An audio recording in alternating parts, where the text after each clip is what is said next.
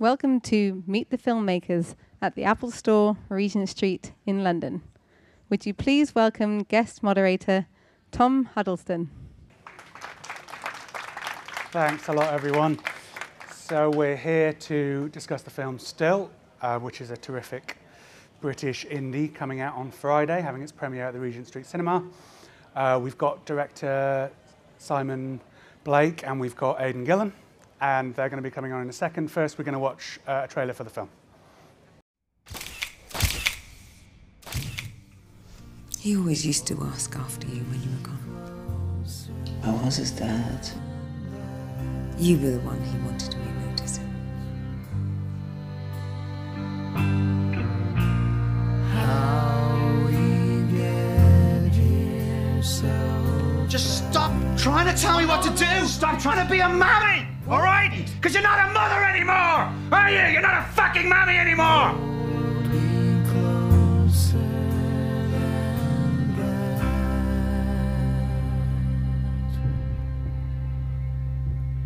How many times are you gonna let these little fuckers piss on you before you realise you're wet? It's about closure. Whatever it takes.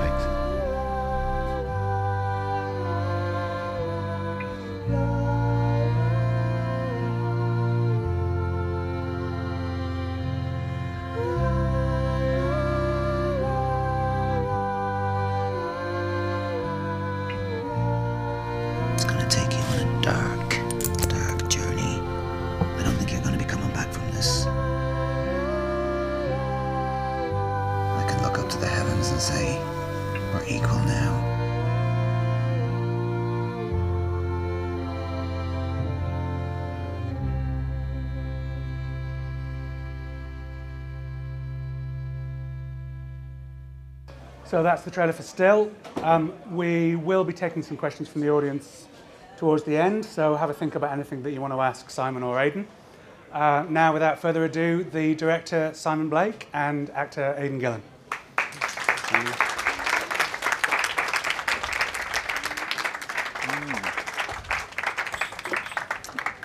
Hi. Hello. Hi. So, Simon, I wanted to start with you. Um, I know you worked in theatre and then made some short films. I heard an interview with you where you said you had some success in your twenties and then hit a bit of a wall in your thirties. So can you talk about kind of that process and the, pro and the process of becoming a fully-fledged filmmaker and a feature filmmaker with Still? Well, I was lucky enough to meet a um, kind of an amazing producer who kind of allowed me to, to make Still. Um, But yeah, the film is to some extent about how men deal with failure, um, which is not a very good tagline. Um, but that's kind of what it's about. It's about a person who is not where he hopes to be. And then you throw in all the other different elements. And you know, you watch this man kind of fall apart. Um, and it is difficult when you're a creative person if you're not doing what you love doing. It's, um, it's not a very good place to be. Did it? Sorry, did it begin with a script and then you, I mean, was it, was it a traditional uh, filmmaking method where you wrote a script, you sent it to some people, you got some funding? Or, I mean, what was the kind of process no, around that? No, not at all, not at all. It started off as a stage play um, about twelve or thirteen years ago. And then a friend of mine um, who is a D O P said you should make it into a film. And at first I was quite reluctant because I loved the claustrophobic nature of the stage play. And I thought that if we opened it out into a film, we would lose that. And what's quite strange is actually, hopefully in a very cinematic way, we've returned to that kind of claustrophobic quality. Um, and so I, I, I wrote a couple of drafts. The first drafts were far too close to the stage play. And then it started to open out, um, and we had some interest. But it's, it's not a very easy sell. So I needed a producer like Colette to have the courage to make it, and for somebody like Aidan to support it. Um, and then it then it had wings and it had legs. And as soon as you know Colette got involved, she had access to funding, um, so it became real and became potential.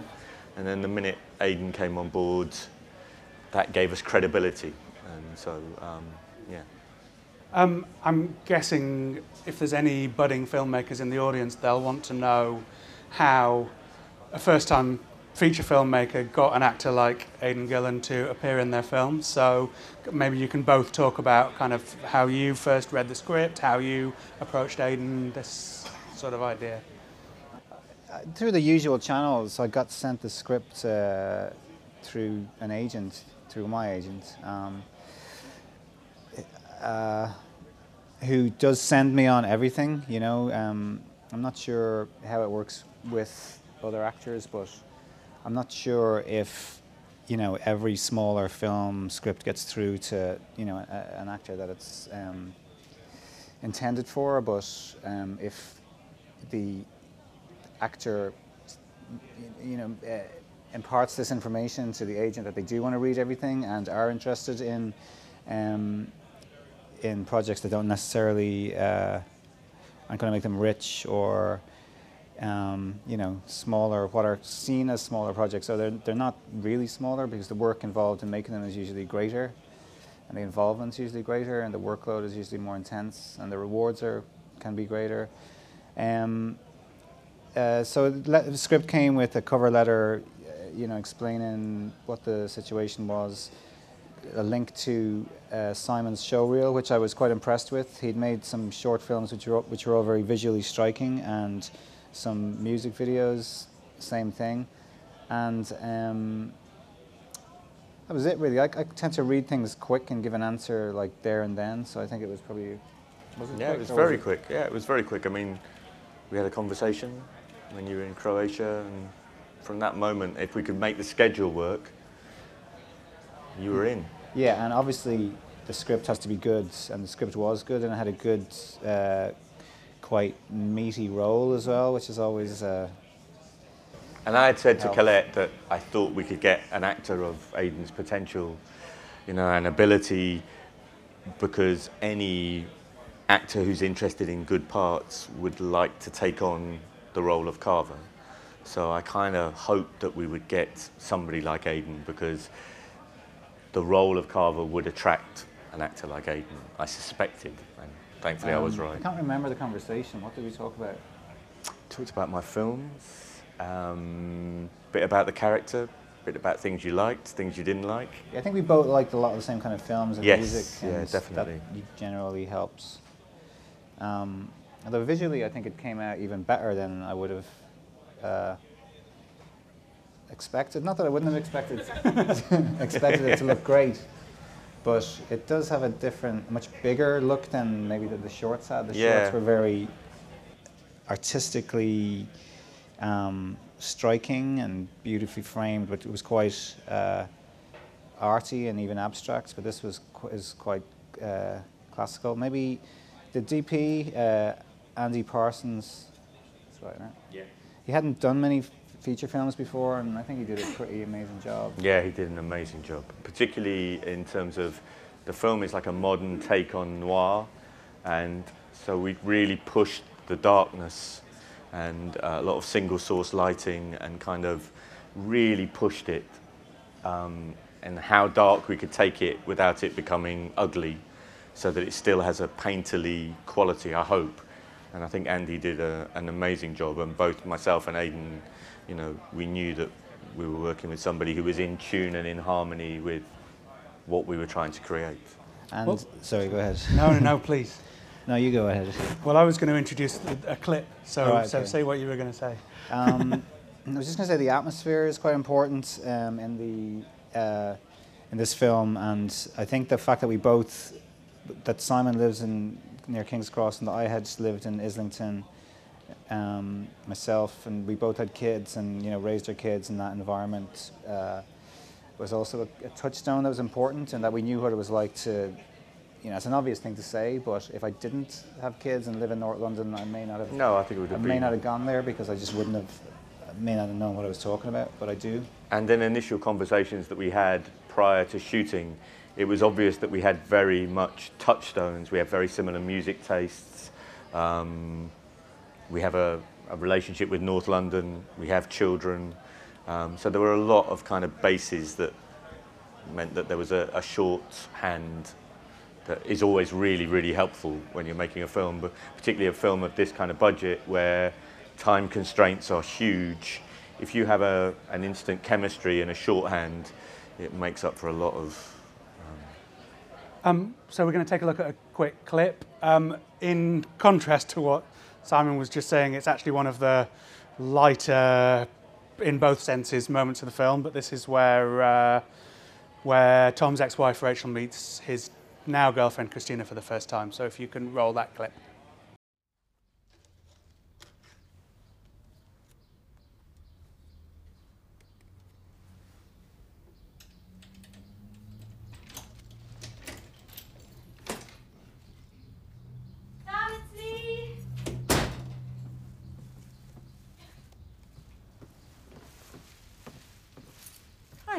Hi.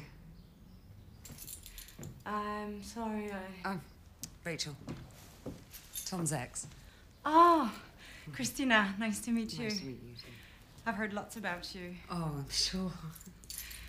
Oh, I bet Tom's never mentioned me before. You look a bit shocked. Oh, no, no, no, he's, uh, he's told me lots about you. Where is he?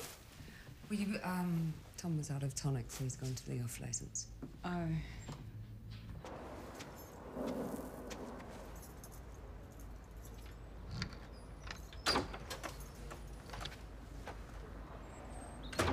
Oh, well, there you go.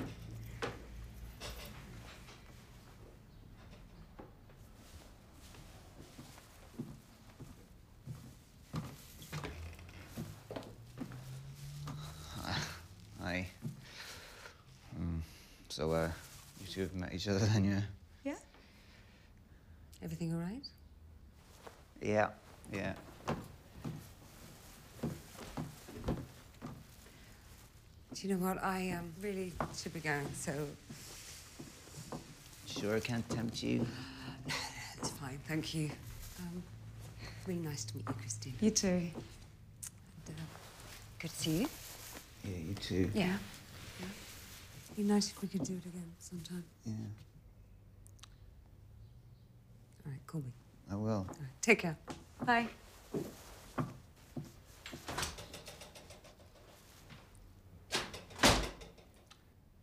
Well, um, guess that's the hard bit of the wait. Yeah. My man told me he... So that clip might not illustrate it, but but still is a is is a very dark film, and it's a very tough film. Uh, and it's quite claustrophobic. So I, I wondered if it was a very serious shoot, or did you have time to have a bit of fun while you were making it and improvise and, you know, have a joke, or was it all very kind of work all the time? Wasn't that much fun. Yeah, it was work all the time. Uh, yeah, it was work all the time because the uh, schedule was quite tight. I mean, yeah. You know, it was maybe three to four weeks, I'm not really sure, and a lot to do in that time. Particularly um, once we got outside the flat, then it yeah. got really tough. Um, I mean, it's always fun, even if you're not actively trying to make jokes all the time and be funny, you know. Um, if there's a bunch of people around who are into what they're doing, and, um, you know, that's, that makes it fun, but it's, mm. it's work more than anything. There was a, some, uh, you just asked about improvise. There's not much improvisation in it. There's some, though. I think we used to use it just to get to top and tail scenes, just to kind of get things rolling yep. and uh, and do the scene, and then just throw a bit on the end in case, you know, something happened, or just to give a an exit cut, you know. Um, but it wasn't. It was pretty much tightly scripted, I reckon. Yeah, although there is an argument the best line in the film is the one that I didn't write. I don't like that line, so he doesn't like it, but everybody he, else that, does. That's what the argument is. We can have that later. Yeah, we can have that. Um, Aidan, you obviously tend to balance small films like Still and work with Jamie Thraves with bigger work like Game of Thrones or The Dark Knight Rises. So I wondered if you could talk about the differences between them for you as an actor, and, I mean, do you get more chance to explore a character with something like this, or is it all happening too fast and the, the work is too fast? Um, the differences as... the acting itself is not really any different, you know, the process is the same. I suppose um, you're going to tend to, the roles you take in the, the smaller films, of course you're not going to take, you're going to take a decent part, you're not going to take a tiny part in a, a Well, you might, but I just don't.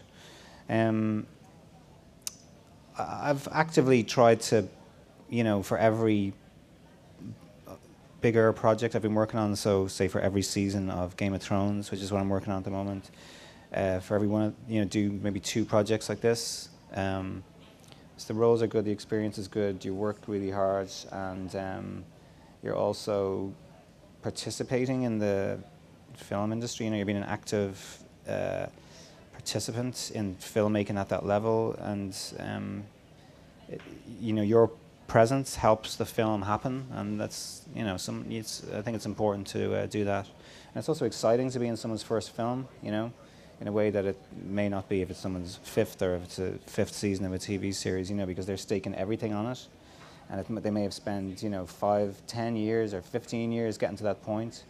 So it's uh, an exciting thing to be part of, whether it works or not, you know. And Simon, I mean, how was it for you having someone with such a track record and someone who has such experience um, being there for your first film? I mean, I'm, I'm you know... I, I, well, I think it's fantastic. I mean, it's, like.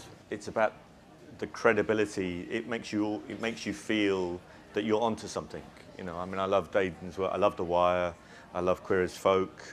Um, you know, I'd seen the Jamie Thraves films as well, and, you know, he's the kind of person that I want to work with, and he makes, he's involved in the kind of projects that I would like to make. So it gives you, one, it gives you a credibility, and it makes you think that, you know, once once Aidan agreed to do it, the whole kind of sense from the, the team that was working on the film kind of, because you think, ah, we're onto something, because it's very fragile when you're, when you're creating something, you know, you really don't know what people are going to think. And so to, to have Aidan come on board was, was, was... And we should point out that there are um, a number of other uh, really good actors, um, or that there are a number of really good actors. I'm not including myself in that um, terminology, but uh, Jonathan Slinger, um, who you, yeah. you know, most people don't know. He's a pretty, really well-known stage actor, in fact, and uh, had done lots of parts in T V and film, but, you know, wouldn't be a household name, and uh, he came on board and played this character Ed, who's the best friend, who's, it's as big a part as my part, and, you know, he's really good, as is Amanda Mealing, who plays, who was in that clip, played, who was the older woman, the ex uh, And wife. She's a revelation, because she's largely a, a T V actress, which, you know, not in any way to, to put down T V acting, but, you know, she... We had a running joke that every European auteur would be interested in her after Still, you know, because, you know, like Binoche or Kirsten Scott Thomas, she feels as, her performance feels as strong as that. There's also um, a really good uh, uh, young guy, yeah, kid. He was, you just saw him in that clip kind of peering around the, um, the, the, the pillar, uh, called Sonny Green, who's, you know, I don't know what age he is, seventeen, eighteen? Yeah, he's something. About eighteen, nineteen now, um, so he's sixteen, seventeen. But his background is that he's a... Uh, A, a, a spoken word artist or a rapper, or um, it's his first acting role though, yeah, right? He'd never done anything before. Where'd you find him? Because we, I didn't, I really wanted a kid that looked like he'd walked off the Barnsbury Estate in North London and walked onto the set and bumped into Aidan, literally like the thing that starts the film. Um, and we auditioned hundreds and hundreds and hundreds of kids. And they were all very good in their own way, but you could see the joins because they were all actors. So you could see them thinking about what they were doing rather than responding to what was happening to them. Um, and he came in and auditioned for us. Uh, Carmel Cochrane, our casting director, found him. Um, and he was just very charismatic. And, um, and he'd had a bit of a life, and he, I felt like he knew the character. And he was, he was really, really good. As Aidan says, you know, they're quite dynamic. The scenes with him and Aidan are really strong. Yeah, I mean, I won't spoil it for anyone, but the, the climactic scene between Aidan and Sonny is, is, is really remarkable. His, his performance is really stunning. Yes.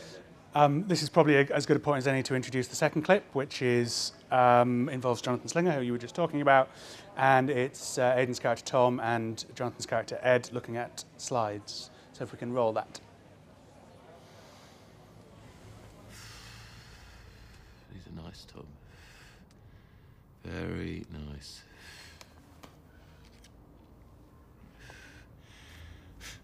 You can't beat kids. I mean, pictures of kids. There's hope, isn't there? Want some of this? Oh, it's not even eleven o'clock. It's Saturday. I can wait. Got any beers? Should be some in the fridge in there. Nice.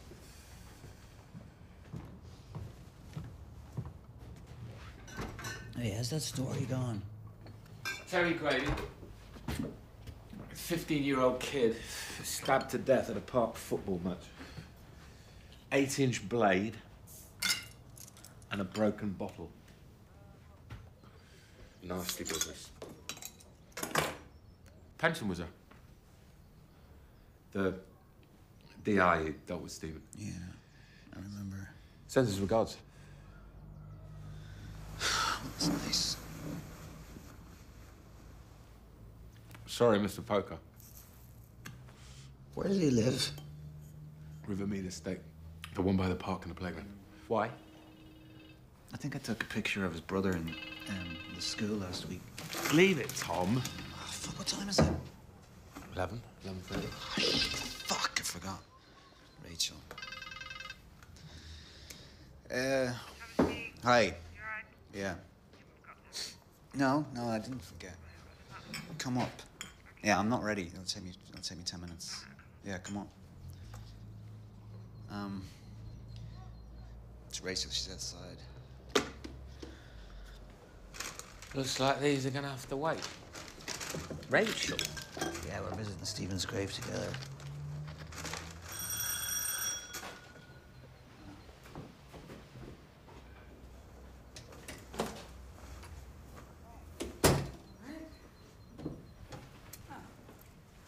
Hi, Ed. Been a while. Hmm.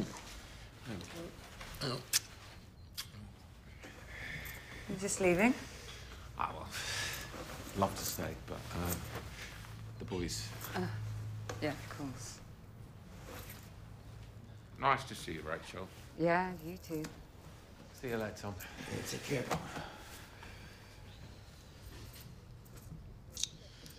So, uh, let's get ready. Okay. Beer for breakfast. Classy. So I'll just ask a couple more questions and then we'll open it to the audience. So have a think about uh, what you want to ask. Um, Simon, when you got to the editing room, did you feel like you'd got the film that you wanted? Did, you know, when you when you sat down and reviewed the rushes, did you, did would, did it resemble the film that you'd imagined in your head before yeah, you made no, it? Yeah, no. Initially, I was very excited, um, and then it became problematic. Um, no, I, I yeah, I thought I'd got everything that I needed, but trying to shape the story then became much more difficult. I mean, Aidan has already hinted at the fact that John Slinger's role, Ed, was quite a large role in the screenplay, and so trying to, to make sure that it was Carver's story, yeah, because they both kind of have parallel stories as well that run alongside each other, um, and, and opening it out as well. Um, we realised that we had to really kind of hone in on Carver's story. That was the key.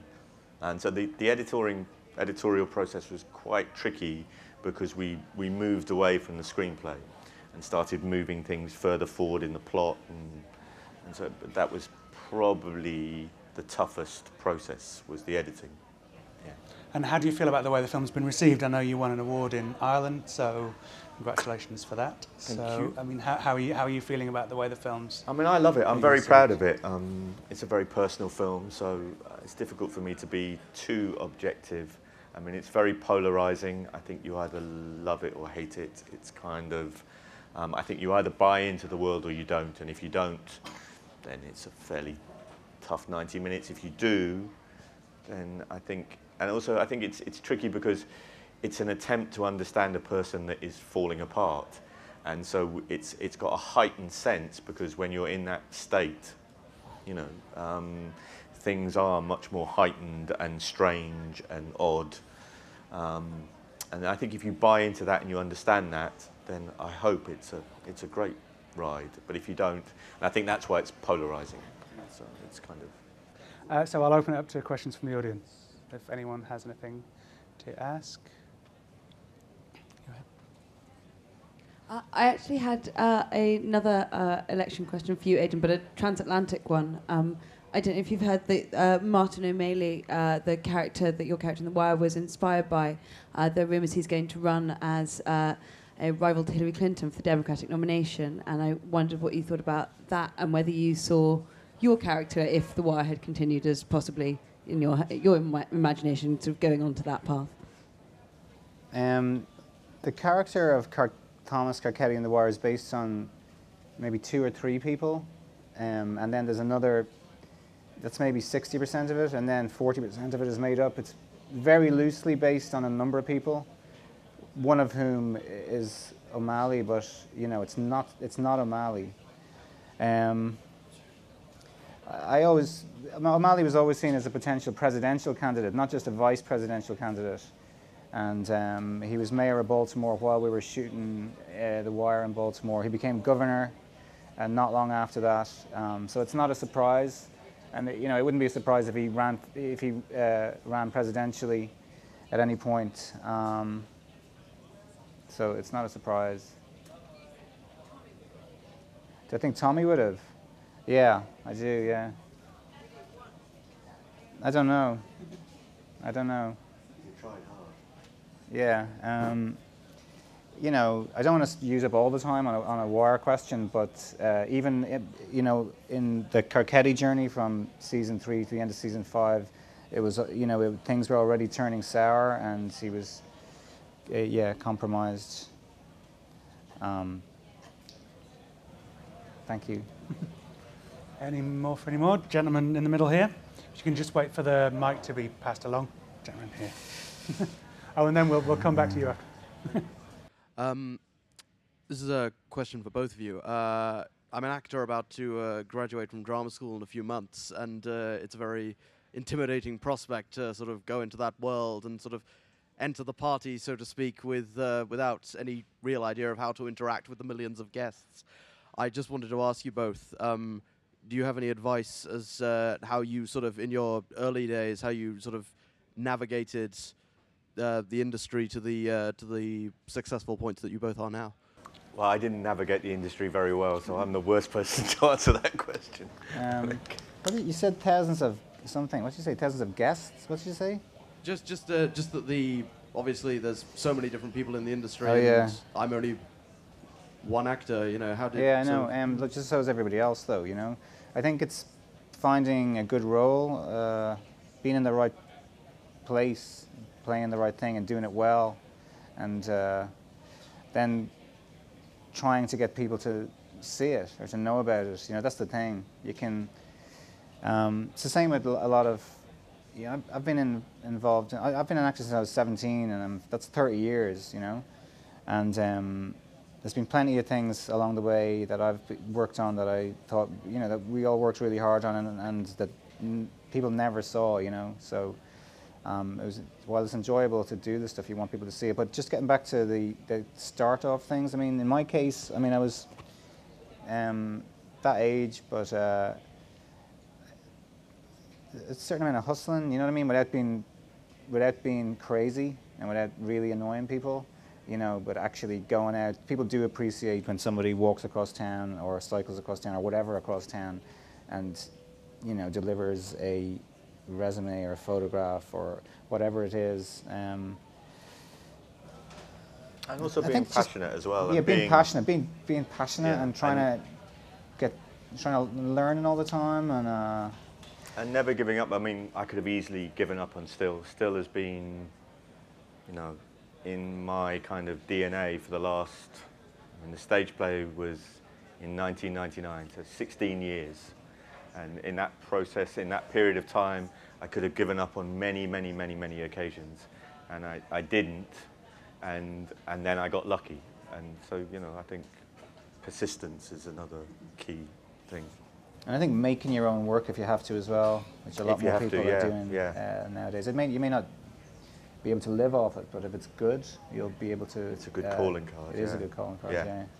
And people respond to it and appreciate and can, it if it's good. And you can do that cheaply now with, you know, digital, and you know, it's not like the old days where, you know, a sixteen millimeter film would cost would cost ten grand, you know, a ten minute sixteen millimeter film, and you know, the night now, you know, you can make it for very little and it have high end production values and everything else. So, yeah. And being around good people is important.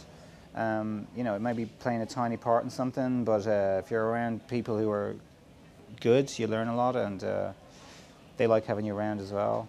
You know, I started out with t you know pretty tiny parts, uh, one two lines, you know, and uh, built up from there over a long time.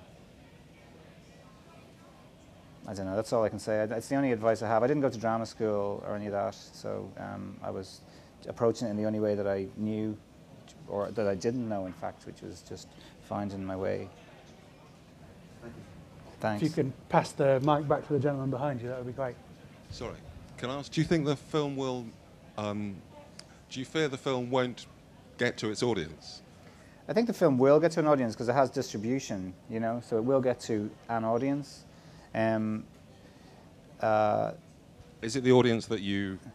It's the, I mean, it's, it's going to get to the audience, the kind of audience who would, would, would appreciate the film.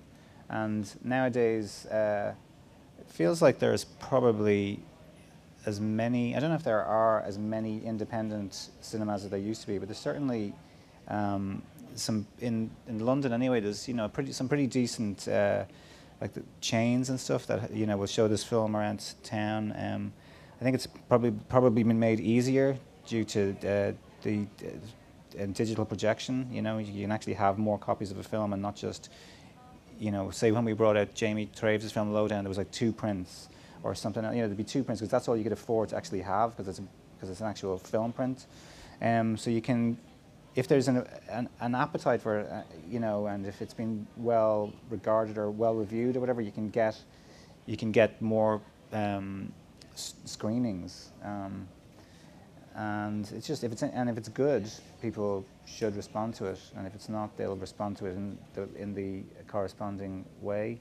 Um, we know, you know, we know it's not it's not going up against Transformers four or whatever. I mean, it might it might be coming out the same week, but it's it's they're in different brackets, and there's always an audience of, of people who don't want to go and see Fast and Furious or uh, John Wick, you know. Um, so I hope people do see it, but you know. Um, it's certain, certainly, one, that is a question. Who's distributing and what's the deal there?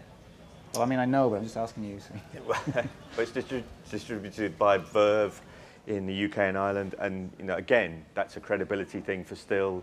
You know, they've distributed some really interesting films in uh, the last five or six years. So again, to be associated with those kind of films for Still is great. Um, I mean, an interesting sideline is about genre and how to pitch Still, because that's a slight problem. Because um, for me, I'm interested in making films that kind of fall through the cracks of genre. I'm not very interested in genre per se. And so Still starts off as a very different film and then mutates into something else. And so for poor old Colin at Verve and Colette, they have to try and sell that. And that is tricky um, because Still is all kinds of films. It's a kind of, you know, it's it's it's it's being sold as a thriller, whether it's a thriller, I don't, you know, it's kind of it's lots. It's hopefully it kind of falls through the cracks of genre, and that's that was always the intention, you know, um, to make something different that's not like everything else. But not through the cracks, just through the cracks of the genre cracks. Yeah, yeah, not. Yeah, speaking of... Not the audience cracks. Yes. Speaking of quite independent London cinemas, there is... The Regent Street Cinema is opening tonight, and Still will be screening there on Friday for the premiere, so if you want to go, I so don't know if those tickets are still available, but try. Kilburn, yeah, screening at the Tricycle in Kilburn on Saturday, well, Clapham Picture House on Sunday. So if you, if you fancy it, and we're doing Q and A's there and everything else, so... Um, we've got time yeah. for two more questions, so there's a lady there and the gentleman sitting in front of her, so that lady first. Hi Simon, this one's for you. Um, just wanted to know, why did you name your piece Still? Why that word? Uh, uh, lots of reasons. Um, he's a still photographer.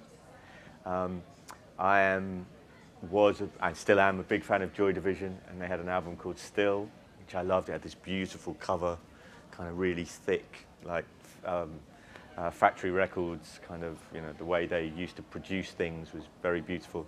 And also, probably more than anything else, uh, the film is about um, a man receiving a phone call where somebody says, um, I have some dreadful news, Mister Carver. Unfortunately, uh, your son passed away today. And Carver, when we join the film, he is still, at that moment, a year on. He's still stuck, frozen, still. Um, and that's why it was called Still. And th that's, but that's the key thing, is that he is a person frozen with grief. And that inertia leads to lots of other dreadful things, but that's the key element, is that he just can't move on, he's stuck.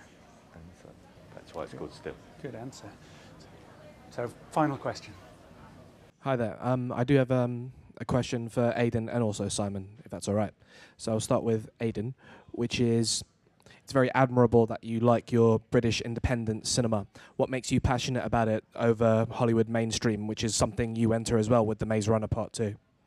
Um, well, I'm interested in, in it all, really, you know. Uh, primarily, it's playing a good role and being around, you know, interesting, creative people. And, uh, you know, I probably, in my cinema going, I do go and see more indie films than I do go and see blockbusters, but I do go and see both, and there's a place for all of it, you know. Um, it's, it's just more exciting to be on the team of, of the, you know, the team, the, the, under, the underdog, you know. I'm, I don't, I'd always side with the underdog, and it's more exciting to play on the team that's, you know, it's going to have the harder uh, job in, in winning the game, you know. Um, that's... It's, it's not all. It's not all that. that it's. No, I don't know. I think that's the answer. Okay. Thank you. Okay. And for Simon, having already seen the film and re reviewed it, it's a great film. Thank you. I've noticed um, your kind of influence from Scorsese, because this is um, a British urban drama or British urban thriller. I've noticed uh, the musical score, very much taken from Bernard Herrmann's Taxi Driver in a way. I felt that there was an influence there. What was your decision to take that kind of a score compared to what someone like Noel Clarke would take with his grime and his R and B with a film like that, which would well, be more it, conventional? He, he's a lot younger than me, for starters. um, we didn't want, again, in trying to do something different, we didn't want to do an urban film that had the, the kind of ticks of what normal urban films have. So we went very much for a noir kind of influence that was went back to the fifties. And so we also decided um, with Alex Gray, who did the soundtrack, to tap into all those kind of jazz soundtracks that Duke Ellington did, like Anatomy of a Murder, and Miles Davis, Lift to the Scaffold, and the Gil Evans soundtracks, which then kind of ran into Bernard Herrmann's Taxi Driver soundtrack. Um, and then to also give it a kind of modern update by kind of trying a kind of mix between like Burial and a mix of Burial and the Bernard Herrmann and uh, and the Scorsese thing. I'm I'm actually not a massive Scorsese fan. Um, I love Taxi Driver and I love one or two others, but I'm not a massive Scorsese fan. But definitely the idea of somebody raging against the light, and Travis Bickle and Carver, that felt like a very similar. And then there were weird things, like he has a jacket that is not dissimilar to, you know, the green. So there were lots of taps in, and the last shot of the film is, again, um, very similar to Taxi Driver in terms of, um, you know, kind of a quiet moment at the end of all this carnage where you can just take stock of what's gone before. So yeah, yeah, there were definitely influences. So we're going to end it there. It's a good place to end it, talking about the end of the film. Uh, go and see Still. Uh, thank you yeah, very much for coming. We need all our champions, so yes. yeah, please go yes. and see it. Go and see it. Thank you. Thank you very much.